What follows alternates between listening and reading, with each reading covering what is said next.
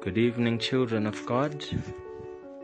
Welcome again to yet another exciting episode on this podcast. As I teach on the truth versus lies in the eyes of God. Bible verse Colossians 2 verse 8. See to it that no one takes you captive through hollow and deceptive philosophy, which depends on human tradition and the elemental spiritual forces of this world, rather than on Christ. Hallelujah. This Bible verse teaches us not to allow ourselves to seek or accept some principles or teachings originating from the sphere of men rather than from Christ. Those are false teachings that drift you away from the wisdom of God. Hallelujah.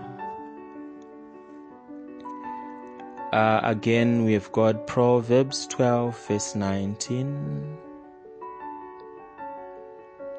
Truthful lips endure forever, but a lying tongue is but a moment.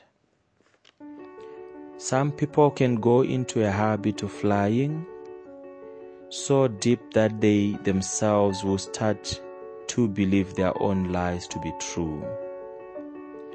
Lies have got a lot of speed, but the truth always endures and catches up with those lies. Let's stay in the habit of speaking and seeking the truth to be on the right side of God.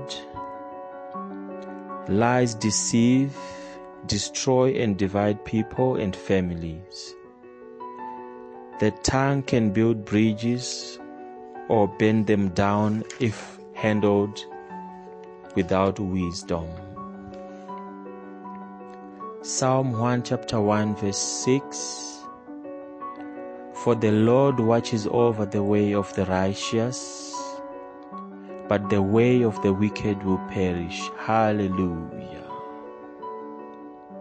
Why would you allow yourself to perish by knowingly falling on God's bedside? As a Christian, constantly check yourself as to how you carry yourself when you speak, when you witness, and have to give account of events, or when you are in knowledge of personal information of other people. The Lord will rejoice when you use your tongue to win souls in truthfulness as aligned to the gospel of Jesus Christ. Let's guard ourselves from blasphemy and stick to the scriptures as they are without adding or omitting words. Our tongues must be accustomed to speak only righteousness and truth. Hallelujah. Have the liberty to dissociate yourself from bad company that will discredit your good works and efforts to stay righteous and have the warm heart to teach the ignorant with love. There is kindness in truth, though at times it might be a bitter pill to swallow.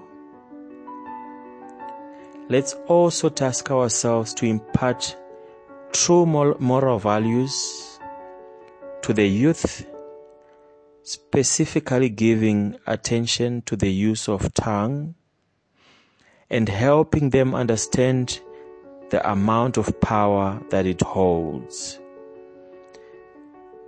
As I always say, it is always better to teach them young than to try and fix broken men.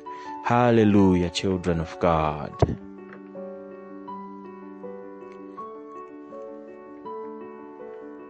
Let's close with a prayer.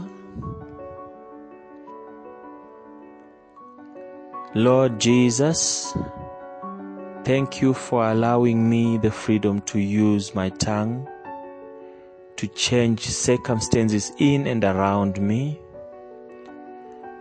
but with the hope of seeking righteousness always. I shall sing, speak, teach, and counsel with that tongue to bring unity, heal broken souls, minister, give hope, and deliver souls to the glory of God. I pray in the mighty name of Jesus Christ. Amen.